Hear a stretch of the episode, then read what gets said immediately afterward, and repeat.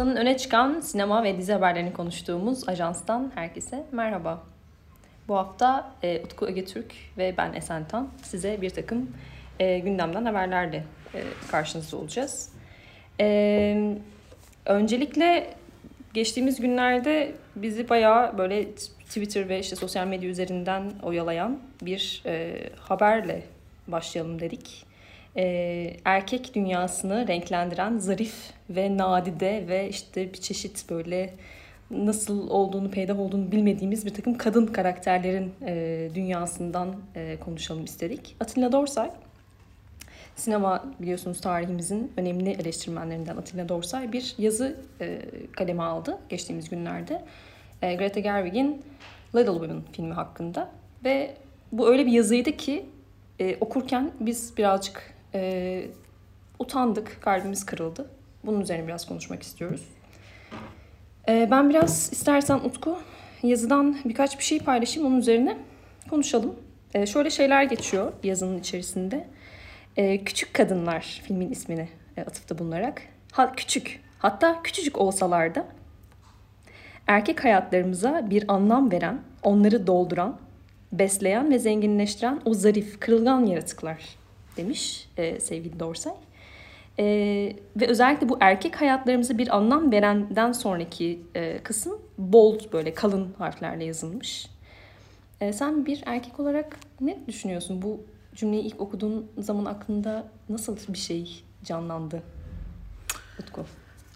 Hmm, ben bir erkek olarak. Ben bir erkek olarak tabii ki küçük kadınların hayatımıza renk katmasından ötürü ee, devam etmeyeceğim buna. Devam edemeyeceğim galiba. Bu şaka bile olsa çok şey olmuyor. Yani bundan 10 sene kadar önce sanırım e, özellikle henüz e, gelişmekte olan ülkeler bizim gibi, Türkiye gibi ülkelerde kadına erkek dünyasından bir paha biçmek çok kıymetli gözüküyordu. Hatta bu genelde nasıl örnek vereyim kuyumcu markalarının televizyondaki reklamlarımızda her zaman işte e, kadına karşı erkeğin yaklaşımı ile ilgili işte hediye aldırmalık hani bu kapitalist e, kampanyaların birçoğu bunun üzerine kuruluyordu. Yine e, bugün hala günümüzde e, dalga geçtiğimiz bir takım sporcuların hep genelde söylemleri de bunun üzerineydi. Yani bu erkeklik, bu adamlık olgusu da hep e, kadınına sahip çıkan e, erkek olgusu üzerineydi.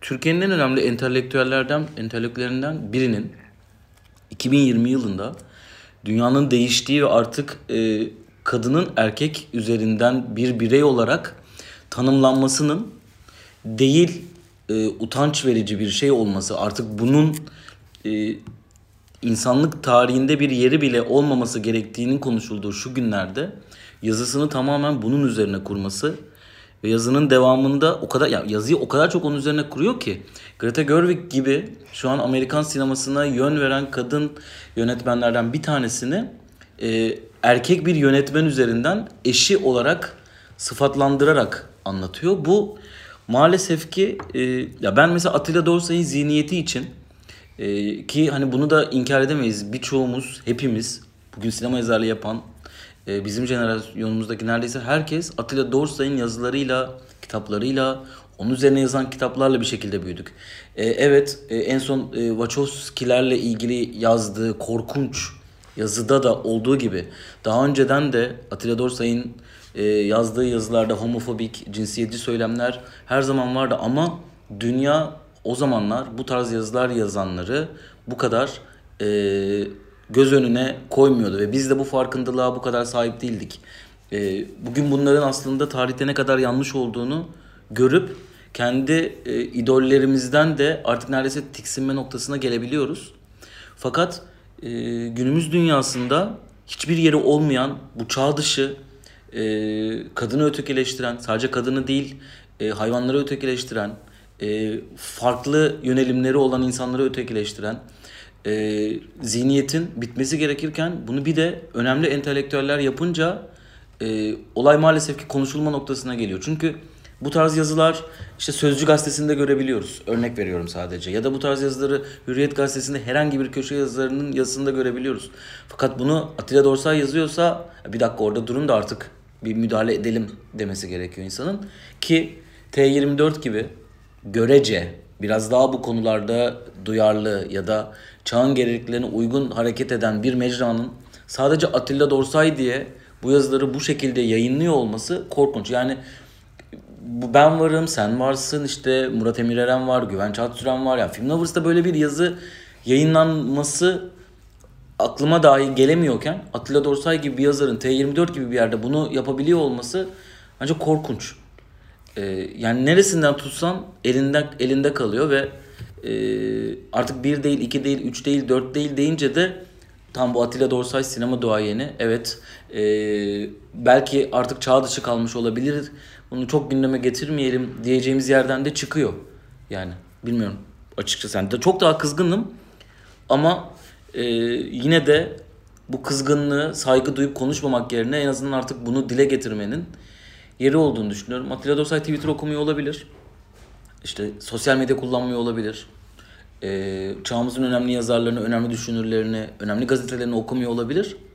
Ama kendisinin bu tarz söylemlerinde bulunmasının e, bence altı doldurulabilir herhangi bir tek bir noktası daha yok. E, ben de biraz böyle Twitter'da e, gördüğüm kadarıyla sürekli Atilla Dorsay'ın işte yaşına ve işte e, çağı yakalayamamasına çok fazla atıfta bulunduğunu gördüm. E, ben bir yerde katılmıyorum buna.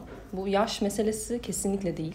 E, burada da işte ageizme, işte yaşçılığa girmemek gerekiyor diye Evet. düşünüyorum. Çünkü mesele aslında mantalite. Yani Atilla Dorsay'ın burada yazdıklarını, söylediklerini şu anda söyleyen bir sürü 18-22 yaşında e, gençlerimiz var. E, Bu tamamıyla mantaliteyle ilgili bir şey.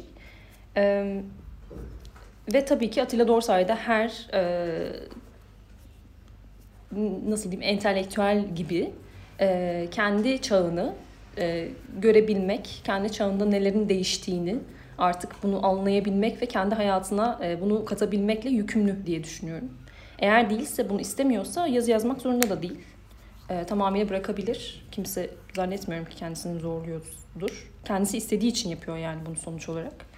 Ve bizde aslında bir yandan da bu çok şey e, iyi de bir şey. Yani bunca yıldır e, hiç bırakmadan e, sinema üzerine hala bu kadar büyük bir enerjiyle takip ediyor olması, e, yazıyor olması bu çok çok muhteşem bir şey. Ama bir yandan da insan şunu da bekliyor. Yani gerçekten de artık e, değişen bir dünya falan da değil bu arada. Yani bu çok uzun süredir e, gelen bir süreç. Yani kadın hareketleri dün başlamadı. Ya da işte ne bileyim LGBTİQ hareketi daha dün başlamadı. Bu çok çok uzun süredir gelen bir şey. E, Atilla Dorsay'ın da bu konuda kendisini artık bir şekilde e, geliştirmesi gerektiğini düşünüyorum. Bunu bana düşmez benim haddim değil sanırım ama birisine bunu söylemek. En azından bir kadın olarak çok kırıcı e, ve artık hani dalgada geçilemeyecek, tahammül gösterilemeyecek bir raddeye geldiğini düşünüyoruz. Bu şekilde biraz şey artık bunların bir son bulması gerektiğine dair bir e, şeyimiz var tabii ki. Öfkeli olmakla birlikte. E, kabul etmemek istiyoruz artık böyle yazıların çıkmasını ve aynı zamanda şekilde senin de söylediğin gibi Utku T24'ün buradan editörlerine sesleniyorum. Eminim ki Atilla Dorsay bir yazı gönderdiği zaman ben de benzer bir iş yaptığım için söyleyeceğim. Atilla Dorsay bir yazı gönderdiği zaman üzerinde çok fazla oynama yapmamayı tercih ediyor olabilirsiniz. Çünkü çok büyük bir yazardan bahsediyoruz. Ama galiba esas olarak çok büyük bir yazardan yazı geldiği zaman daha da e, dikkat etmeniz gerekiyor. Çünkü çok fazla kişiye yayılıyor bu. E, Atilla Dorsay'ın isminden dolayı bu yazıyı ciddiye alan ve gerçekten işte erkeklerin hayatına renk katan kadınların olduğunu düşünen bir sürü belki de genç yazar olacak. E, bu konuda daha da e, dikkatli davranmanız gerekiyor diye düşünüyorum. Bu konuyla ilgili ben de bir parantez devralmak istiyorum senden. Ee, eğer oradaki yani T24'ün editörlerini bilmiyorum. Genç yaşlı fark etmez. Herhangi bir editöre şunu söylemek istiyorum ben de. Benzer bir mesleği yaptığımız için. Siz bu yazıyı böyle yayınlıyorsanız bu yazardan çok size yazar. Ee, çünkü yazar yazıyı göndermekle mükelleftir. Editör o yazının e, sadece yazım hatalarını değil, e, bağlı olduğu yayın grubunun uygunluğuna ya da çağımızın gerekliliklerine ya da sizin kendi vicdanınıza değerlendirmenizi gerektirir. Ee, eğer ki yazı işleri müdürünüz ya da genel yayın yönetmeni size bununla ilgili bir baskı yapıyorsa, o Atilla Dorsay sen bunu böyle yapma diyorsan da o zaman o editörün orada kalması e, bana göre e, mesleğini yerine getiremediği bir yerde bir insanın devam etmesi çok da mantıklı değildir. O yüzden bu yazıyı bu şekilde yayınlanması maalesef ki e, yazarın kendisi kadar editöre de, yazı işleri müdürüne de, genel yönetmenine de yazar. E, o yüzden e, T24'ün bu artık Atilla Dorsay ile ilgili gelen kaçıncı eleştirilere ve paylaşılanlara e, iyi ya biz böyle tıklanıyoruz şeklinde bakıyor oluşunu en azından böyle düşünüyorum. E, artık kabul etmek de gereksiz. Yani bir yerden sonra eğer ki bu yazılar burada yayınlanmaya e, devam edecekse buradan kalkıp da bir ambargo çağrısında falan bulunmayacağım tabii. Ama T24 ile ilgili düşüncelerimizi de bir gözden geçirmekte fayda var. Maalesef ki benzer bir durumu zaman zaman bir günde de e, yaşıyoruz. E, Türkiye'deki e, ayrımcılıklara, e, farklı kökenlerdeki e, insanlara saygı duya, duyduğunu belirterek çıkan, özgür basın olarak çıkan Bir Gün Gazetesi'nde e, Kronos bir hakaret olarak kullanıldığı yazılar okuduğumuz oldu. E, o yüzden e, yani böyle elimizde kalan havuz medyası dışında birkaç alternatif medyanın da e, bu konularda dikkatli olması gerektiğini düşünüyorum. Yani bu konuda çok doluyum. Neredeyse 15 dakikaya yaklaşıyoruz tek bir konuyla ilgili. Dinleyenleri sıkmak istemiyorum ama bir yandan da şurada sıkmadım ya artık. Ee, kadınlara erkekler üzerinden pay biçmek. Sadece kadınlara değil hayvanlara insanlar üzerinden pay biçmek. Ee, ne bileyim yani hep ötekileştirilen kişilere başka bir şey üzerinden e, pay biçmenin modası geçmedi mi? Yani bir erkeklik unsuru olarak biz erkekler kadınlara sahip çıkmalıyız. Yani bunun bu bitmedi mi artık? Yani buradan mı egomuz besleniyor hala yani? Buradan mı devam edebiliyoruz? Bunun dışında herhangi bir şekilde kendimizi şey yapamıyor muyuz? E, lanse edemiyor muyuz? Yani e, gerçekten aklım almıyor benim. O biraz galiba e, erkek dünyasında yaşamaya devam etmekten kaynaklanan bir şey. Aslında insanların yaşadığı, işte hayvanların yaşadığı, bitkilerin yaşadığı, her şeyin, tüm canlıların eşit hakka sahip olduğu bir dünyada yaşamayı kabul ettikleri zaman erkeklerimiz e, kadınlarımızı e, böyle korumak zorunda olmadıklarını anlayacaklar aslında. Onlara böyle zerafet e, şeyi biçmek zorunda olmadıklarını anlayacaklar. Yani hepimiz gayet e, eşit bir şekilde yaşayabiliyoruz. İşte öyle birbirimizin üstüne çıkmaya gerek yok. E, bunu anlamak gerekiyor aslında. Erkeklerin dünyasında var olan diğer şeyler yerine hep birlikte var olduğumuz şahane bir dünyada mümkün. E, oraya bekleriz. Yine benzer bir yere geliyorum. Biraz önce de bununla ilgili sistemde bulmuştum. Hmm, dil ve din. Hı hı. Ee, insanlık için en büyük iki tehlike. Bunu söylediğimde her zaman insanlar bir anda böyle bir şey çıkıp e, nasıl ya dine hakaret mi işte dile hakaret mi falan gibi söylüyor. Aslında ikisi de değil. Bunların nasıl kullanıldığıyla alakalı. E, dili ve dini tamamen erkeklik üzerinden kurduğunuz zaman işte o zaman kadınlar, hayvanlar, bitkiler, dünyada geri kalan her şey ötekileştirilmiş oluyor maalesef. Evet. O zaman yine Türkiye'deki e, sinema haberlerimizden gündemde bir meseleyle devam edelim. Tabii. istersen. E, biliyorsunuz ki e, birçok adaylıkla Oscar'dan birazcık hüzünle geri dönen 1917 e, Türkiye'de gösterime girecekti. İki kere gösterime girmeden önce bu mesele ertelendi. Şimdi de ne zaman gösterime gireceği pek belli olmadığı bir şekilde böyle açık okyanusta süzülüyor. E, Utku Ege Türk'ün sevgili arkadaşlar bu konuyla ilgili bir takım söyleyecekleri var. E, ben de merak ediyorum neler anlatacağını. Buyurun. Kutsal Motor'daki Kriz Masası isimli programda bundan biraz bahsetmiştim aslında. Hasan Cömert'le birlikte yaptığımız. Ee, öncelikle burada bir noktaya değinmek istiyorum. Sanki bugün oturmuş burada herkese sallıyormuş gibi oluyorum ama ya bu işte Atilla Dorsay'ın yanlış yazımıyla sosyal medyada bol takipçili sinefil kitlenin kendi okur kitlesini kandırması arasında ben çok bir fark görmüyorum etik açıdan. Ee, sürekli olarak şöyle bir e, muhabbet dolanıyor sosyal medyada. Pinama e, işte şey yaptı, e, kurnazlık yaptı 1917'yi önce ödül sezonundan önce sokmadı. insanlar izleyemedi. Şimdi de e, bu kurnazlığı Oscar aldıktan sonra sokma kararı verdi ki kurnazlığı işe yarasın. Ondan sonra da e, Oscar'da kazanamayınca Pinama filmi vizyona sokmaktan vazgeçti. Şimdi bunu bir sinema yazarı ya da sinema yazan herhangi bir insan ya da sinema ile ilgili herhangi bir insan bunu bu şekilde yazınca herkes Pinama ile ilgili şöyle düşünüyor. Pinama'ya bak işte seyirciye bir gram saygı duymayan, e, biz filmi vizyona sokmayan, ondan sonra işte daha çok gişe yapsın diye doğru zamanı bekleyen. Yani bir konuda bilginiz yoksa sadece tahmin yapıyorsanız en azından bununla ilgili tahmin yaptığınızı söyleyin.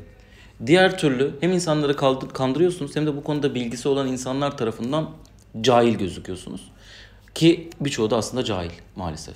Ee, bir yerlerden okuduklarıyla, başka bir yerlerden derledikleriyle e, kalkıp da bu konularda yorum yapan insanlar için zaten başka bir şey söylemeyeceğim.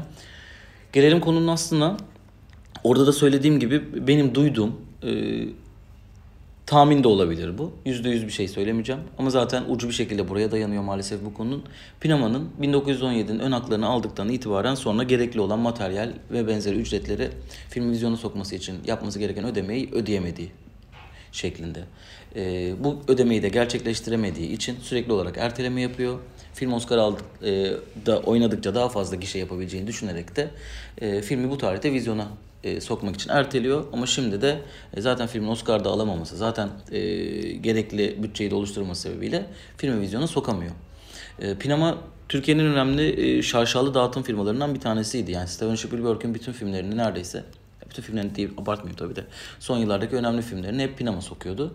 Ama son bir iki filminde özellikle BFG gibi çok büyük e, ümit bağladığı filmlerin gişede batması e, Pinama'yı zor durumda bıraktı. Zaten e, bugün sosyal medya hesaplarına girdiğimiz zaman da maalesef HD Film izle hesabına dönmüş bir sosyal medya hesabı görüyoruz.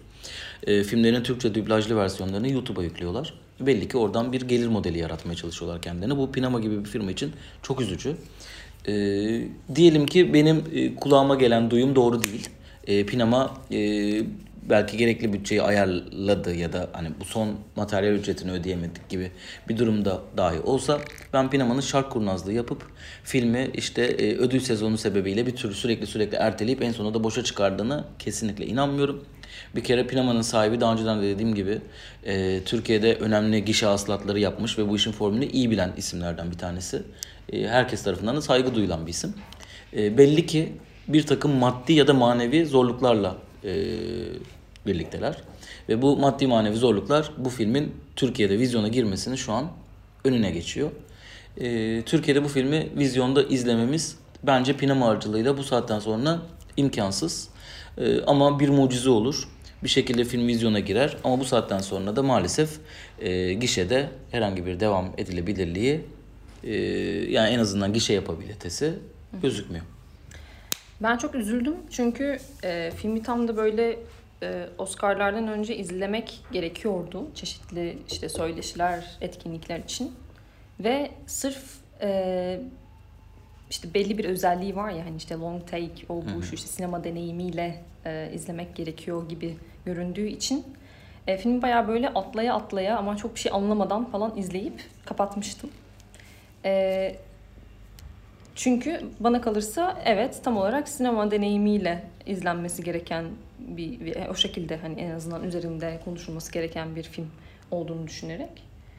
Ee, çok isterim sinemada izlemeyi. Gerçekten. Ee, gelecek yıllar yani kurtaracak biri varsa bu filmi bir şekilde gösterime e, girmesi mümkünse çok çok çok isterim. Çünkü gerçek anlamda hani bu son zamanlarda hep konuşuyoruz ya böyle bazı filmler sinema perdesi için yapılıyor. Bazı filmler işte başka mecralarda da izlenebiliyor. Ee, çok da bir şey olmuyor hani bazı filmleri illa sinemada görmemize gerek yok falan diye. Ben 1917'nin biraz e, perdede görülmesi gerektiğini düşünüyorum. Umarım bu ilerleyen zamanlarda mümkün olur. Pek görünmüyor dedin sen ama e, belli de olmaz. Belki bir özel gösterim. Belki bir... Ben Paris'teyken... Bunu söylerken Utku'ya böyle, böyle bakışlar attım ki bilemezsiniz böyle bir özel gösterim derken. Ben Paris'teyken film e, Paris'te vizyondaydı Fransa'da. E, maalesef ki dublajsız bulamamıştım Oo. yakınımda. O yüzden film orada izleyememiştim. Sonra burada gelince söylemekte beis görmüyorum. Çünkü sinema izleriz ve bir şekilde gündemi takip etmemiz gerekiyor. Buna ben e, çok karşı olduğumdan değil Türkiye gibi ülkede politik olarak torrente karşı olmak bence mümkün değil. O zaman çünkü çok büyük bir çoğunluğun hakkını yemiş oluyorsunuz. Ama ben genel olarak böyle bir kültüre sahip değilim. Yani böyle bir alışkanlığa sahip değilim. Torrentten film indirmek, onu küçük bilgisayar ekranında izlemek e, çok aşina değilim ama mesela 1917'yi bilgisayar ekranından izledim. Filme büyük haksızlık yapıldığını düşünüyorum burada. Ben filmi beğendim. Ee, yani bazı açılardan tabii ki tekrardan şimdi hani Amerikan filmi falan oralara çok fazla girmeyeceğim. Ee, ama e, tek planın işlediğini düşünüyorum. E, oyuncuların da çok başarılı olduğunu düşünüyorum. Mesela oyuncuların hakkını yendiğini düşünüyorum. E, yönetmenliğin de gayet yerinde olduğunu düşünüyorum. E, daha önce Türkiye'de böyle olaylar yaşandı. Ya en en yakın tarihten örnek verecek olursak İstanbul Film Festivali'nin ya da film ekiminin işte İKSV'nin düzenlediği festivalin programında You Were Never Really You Were Never Really Here vardı. Evet. Lynn Ramsey'in filmi. Fakat e, kurmaca film o zaman filmin e, oynatma bedelini ödeyemediği için ön haklarını satın almasına rağmen film festivalde gösterilememişti. E, böyle durumlarda karşılaşılabiliyor. E, şu an Türkiye'deki kur sebebiyle açıkçası hiçbir dağıtımcıya da kalkıp da nasıl bunu yaparsın diyemiyoruz. Maalesef ticaret bu ve ticarette başarılı olduğu kadar başarısız da olunabiliyor. E, ben burada e, tekrardan söylüyorum. Yani 1917 neden vizyona giremediğini çokça kez konuştuk. Ama bir sinema yazarının e, en azından asli görevinin e, kulaktan dolma, gerçek olmayan bilgileri kendi kitlesine yanlış şekilde vermemesi gerektiğini düşünüyorum. Ya da en azından e, benim de az önce söylemeye e, çaba gösterdiğim gibi böyle bir duyum olduğunu, gerçek olup olmayacağının teyidi olmadığını belirtilmesi gerektiğini düşünüyorum. Bugün ne kadar çok sinema yazarlarına Evet. üzerine konuşuyoruz. Tam olarak evet böyle işte eleştiri, sinema sektörü falan etrafında çok döndük. Evet. Ve bir sonraki haberimiz de böyle biliyor musun? Böyle mi? Yani buna benziyor birazcık. ben bir şekilde bağlantısını kuruyorum. Ee, 8657. Planet of the Apes filmi e, gelmek üzere. E, çeşitli anlaşmalar sanıyorum yapılmış, edilmiş. E, bizim burada bakayım Discussing Film e, hesabından gördüğümüz kadarıyla işte şeyi sanat yönetmeni falan belli olmuş. E, ne söylemek istersin bununla ilgili? Ben bu şeyi artık sagayı çok fazla takip edemiyorum. Çünkü çok fazla remake, çok fazla e, reboot sürekli gelip gidiyor. Hangisi onun başıydı, hangisi bir öncesiydi, sequel'i miydi yoksa sonrasında ne oluyor, ne bitiyor pek anlayamıyorum artık Planet of the Apes e, camiasında. E, öyle yeni bir filmimiz var. Ee, yani Maymunlar Cehennem'in ilk filmi, orijin. Ee, bence sinema 68 tarihinin en iyi filmlerinden bir tanesi. Hı hı. Ee, bu twist mantığını da en iyi işleten filmlerden bir tanesi. Ee, bence e, 2000'lerde Tim Burton'un remake'ini geçiyorum. Tim Burton, hatta sırayla gideyim, başa alıyorum. Ee, 1960'larda çekilen ilk film bence sinema tarihinin en iyi filmlerinden bir tanesi. Daha sonrasında e, Tim Burton'un yaptığı remake bence sinema tarihinin en kötü remake'i. E, 2000'lerde yapılan e, ve ön hikayesini de anlatmak amacıyla yola çıkan üçlemenin ilk filmi ise bence sinema tarihinin en iyi remake. E, o yüzden ya Maymunlar Cehennemi e, her çağın politik e, ortamına da uyum sağlanabileceği muazzam bir hikayeye sahip. E, ve bu hikayeyi beyaz perdeye belirli aralıklarla uyarlamak e, bence çok kötü bir fikir değil. Fakat e, daha yeni remake'in üçlemesi biteli bir iki sene olmuşken yeniden bir remake çekmek tüccarlıktan başka bir şey değildir. Ama e, maalesef ki bu stüdyo öyle bir stüdyo. Filmlerin hakları elinde e, istediği gibi tırnak içerisinde çok kötü bir tabir olsa da at koşturuyor. Evet o yüzden sektör haberi Evet. ve buradan ben de bağlıyorum. Çünkü yani ekmeğini tırnak içerisinde yiyebiliyorsak neden yemeyelim? Neden e, kendimizi geri çekelim gibi bir durum var anladığım kadarıyla. Bu bir reboot olacakmış. Ee, ya olacak. Yani yapacaklar. Ee, ya ben bu kadar iyi bir şey yapılmışken bu kadar kısa sürede tekrardan böyle bir şey yapılmasını ak, ya aklım almıyor. Mantıklı bulmayı falan geçtim. Gerçekten aklım almıyor. Yani ciddi derecede bunu hep konuşuyoruz. Özellikle Amerika'daki stüdyolarda ciddi bir yaratıcılık problemi var. O yüzden bugün Parazit'in ödül alması, işte yabancı dilde bir filmin e, ödül alıp Amerika'daki bu sistemin aslında bir şekilde içeriden eleştiriliyor olması e, bir şeyleri ortaya çıkartıyor. Fakat e, bu kadar da değil ya. Yani bu kadar da abartılmasın bence. Olacak, izleyeceğiz. İyi çıkarsa ne ala. Kötü çıkarsa yine yerden yere vuracağız. Ama gerek yok yani başka şeylere çaba gösterebiliriz. Evet Maymunlar Cehennemi mükemmel bir dünya sunuyor. Ucu çok açık her şey olabilir ama biraz sanki ipin ucu kaçtı artık. Bir de artık şey bir dönemde yaşıyoruz ya yani eski filmleri çok rahatlıkla biz yeniden yeniden izleyebiliyoruz. Yani Evet. Çok çok kolay eskiye göre. Yani bundan bir 20 yıl öncesine göre çok rahatlıkla dijital ortamlarda E, 68 versiyonunu rahatlıkla bulurum, izlerim. Hiç sıkıntı değil bununla ilgili. Bende Blu-ray şey var. Aa ne kadar ne kadar güzel. Ee, tekrar bunu çekme hani şey gibi hani yeni jenerasyon da bu filmi izlesin gibi bir şeyle yapılıyorsa gerek yok gibi sanki. Çünkü zaten yeni jenerasyon 1920'lerde çekilen filmlere de çok kolaylıkla Bir ulaşıyor. de yeni jenerasyon iki sene önce izledi işte bunu. Yani, Yani, hayır, remake'ini remake- izledi. ilk yani. orijinalini böyle 68 yapımını bile izleyebilir. Evet dediğin gibi remake'ini de izleyebilir. Hani böyle bir e, amaç da güdüyorsa çok gerek yokmuş gibi geliyor bir yandan. E, Mesela şey yapabilirler bak onu anlarım. Maymunlar Cehennemi dizi olabilir. Hmm. Yani çünkü inanılmaz bir evren ve Maymunlar Cehennemi'nin hani bambaşka bir yerde, bambaşka bir hikayede, bambaşka bir şekilde diziyi uyarlayabilirsin. Ee, ve bunu deneyebilirsin. Çok güzel bir konsept. Böyle diziye uyarlanabilecek filmleri konuşabiliriz bir gün sanki. Dizi yeni bir seriye başlıyoruz. Evet. Diziye uyarlanabilecek filmler. Gerçekten çok iyi fikir gerçekten. Yani Ya Maymunlar Cehennemi için. Maymunlar Cehennemi gerçekten çok iyi bu konuda. Çünkü koca bir evren. Yani evet biz bir hikaye görüyoruz, bir yerde görüyoruz ama ya atıyorum mesela Maymunlar Cehennemi'nin işte neyi görüyoruz? Biz hani maymunların genelde liderlerini görüyoruz filmlerde ya da işte insanların oraya geldiğinde yaşadıklarını görüyoruz ama yani oradaki dünyada herhangi bir dışlanmış bir maymunun hikayesini tek başına görebileceğimiz bir şey bile yapabilirsin gibi. Ee, yani işte buraya bu çok kolaycılığa kaçılıyor ya. Evet işte. Yani evet aslında iyi bir bütçe var ortada belli ki. O bütçeyi sanki daha farklı şekillerde kullansalar ne kadar tatlı olur.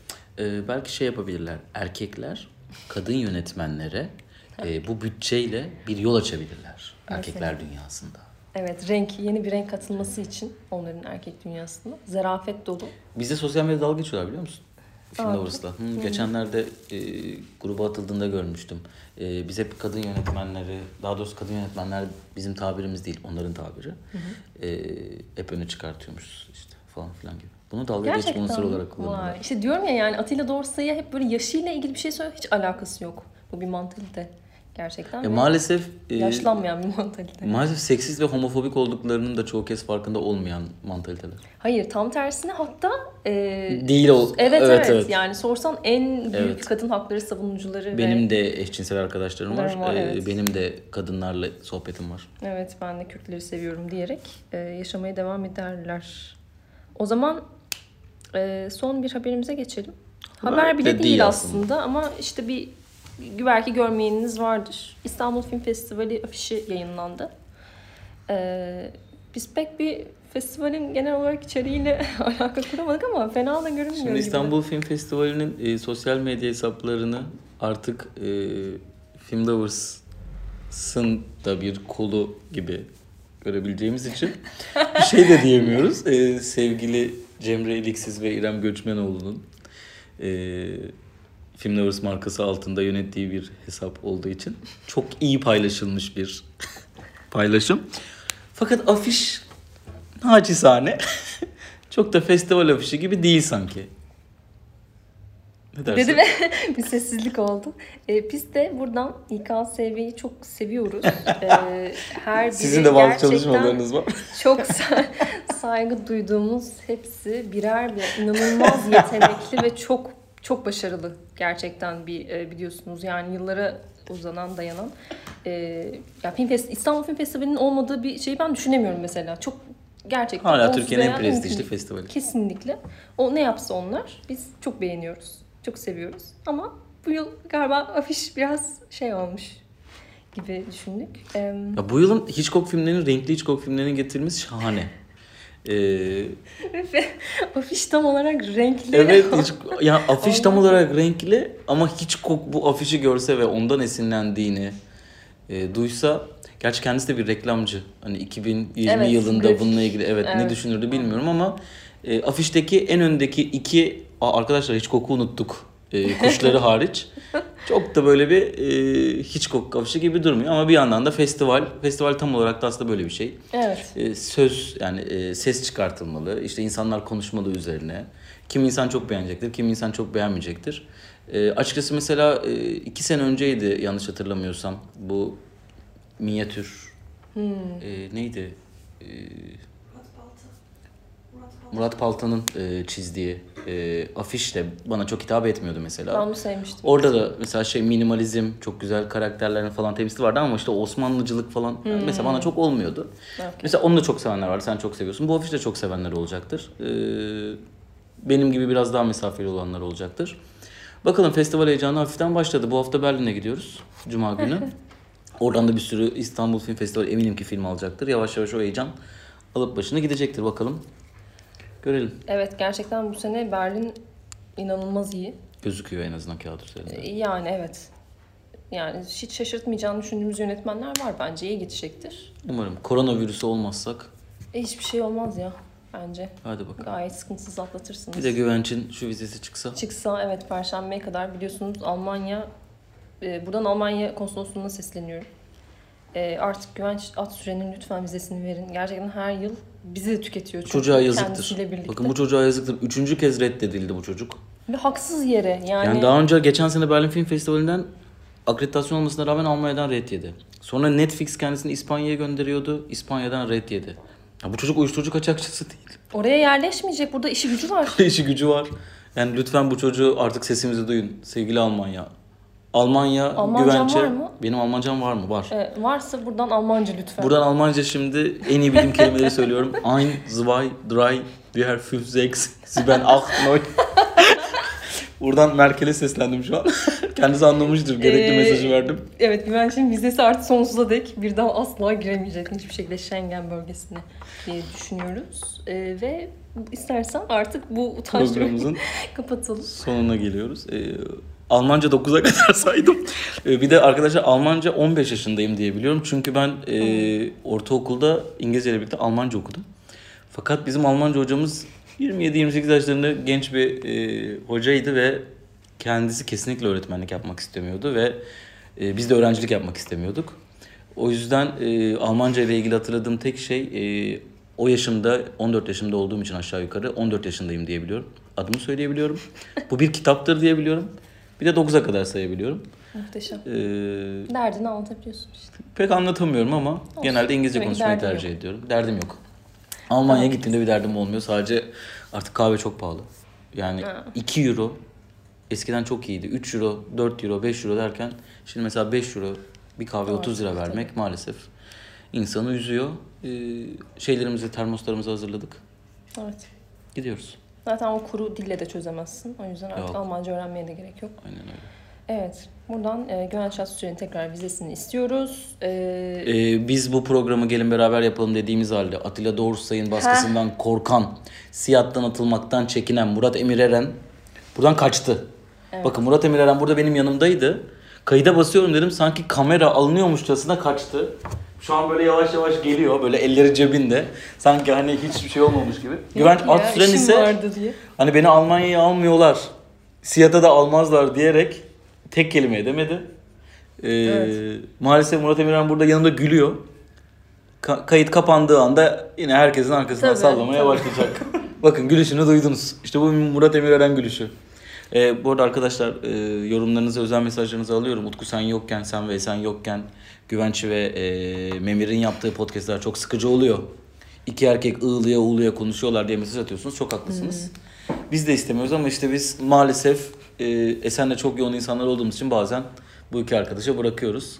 Güvenç, gelip iki kelam etmek ister misin podcast'te? İstemem diyecek. İşte herhangi bir konuda. Senin için vize istedik. Ben de buradan Güneyli'yi seslenebilirim. Gel bir seslen. Evet arkadaşlar Güvenç Atsüren podcast'in sonunda şu anda vizesi için bir seslenmede bulunacak. Kendisi şu an geldi mikrofona konuşuyor. Herkese merhaba. Haftanın sinemamı.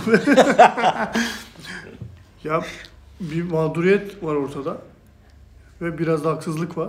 Buradan Jürgen Klinsmann, Andreas Möller, Artık isimler biliniyor. Thomas Hessler, Lothar Matthäus ve Angela Merkel'e Özellikle Lothar Matthäus geçen sene benim işimi çözmüştü evet bana vermediklerinde. 10 numaralı bir sarkık liberoydu. Artık futbolda yeri yok Yeri yok. kendilerinin ama yani, ama yani şey vardır hala hatırı geçiyordur buralarda Zaten onun son temsilde John Benjamin Toşak e, Ertuğrul Sağlam'ı yapmıştı. Evet. Forvet'ten alıp oraya. Hiç gerçekten yine muhabbet Ama yani şimdi evet biraz da ciddi Bakın ama konuşacaksak evet ciddi konuşacaksak şunu söyleyelim. Bakın Evet. Almanya'ya ve benzer ülkelere son bir ay içerisinde vize alanları sayıyorum. Utku Ögetürk, ben, Murat Emir Eren, Esentan, İrem Göçmenoğlu ve yetmezmiş gibi Güvenç Aksoy'un eski sevgilisi. Ya bu konu neden buraya bağlandı? Yani arkadaşlar herkes vize aldı. Bakın herkes vize aldı Güvenç Aksoy'un Herkes, dışında. uçan, Herkes. kaçan, herkes bizi aldı. bir ben alamadım gibi saçmalık Ve nasıl yani. vizeler? Mesela 2 yıllık, 2 yıllık, 3 3 yıllık. Neredeyse çalışma yıllık, izni verecekler yıllık ya. falan. İki, herkes 2 Ya yıllık neredeyse aldı. şeye yani hani vize başvurusunda çalışma izni verecekler ya. Tabii tabii Oturma oturma falan. Aynen. İnanılmaz. Ben Ve eksik bir belgelerle gittim ben bu arada. Bu arada. Evet. Bayağı- inanılmaz her şeyim tam. 6 gün bir salın beni geleceğim ya. şey değil yani burada işim var, gücüm var, evim var, barkım var ya benim. Lütfen. İşte sen fazla galiba güvenli görünüyorsun onlar için. Bunda bir Güvenli mi? Sıkıntı var diyorlar ya. Bu kadar Bu kadar iyi biri olamaz. bu kadar iyi biri olamaz. Bak şey olmuştu. Güvenç Aksüren'le Murat Emireren iki gün art arda gitmişlerdi. Ee, ikinci gün Murat Emirören'e şey demişler galiba. Siz dün gelmediniz mi? Evet. Ee, çünkü aynı firmada çalışıyorlar. Ee, saçları saç oranı çok benziyor birbirlerine vücutlarında bulunan. Şimdi acaba karıştırdılar da acaba bunlar zaten tek kişiydi ya biz iki kişi sandık deyip Hayır ona göre olabilir mi? öyle olacaksa da kronolojik olarak önce başvuran bana vermeleri gerekir. Ben yanlış anlama. Senin 3 yıllık vizende asla gözüm yok. Keşke 13 yıllık verselerdi ama ya bana da bir 3 aylık verin be ya. Arkadaşlar e, Şive falan var. Almanca e, ben demin konuştum Almanca. Sen onu Duydum, duymadın galiba. Duydun mu? E, orada senin için söyledim. Duydum. Orada şunu dedim. 1 2 3 yetmez.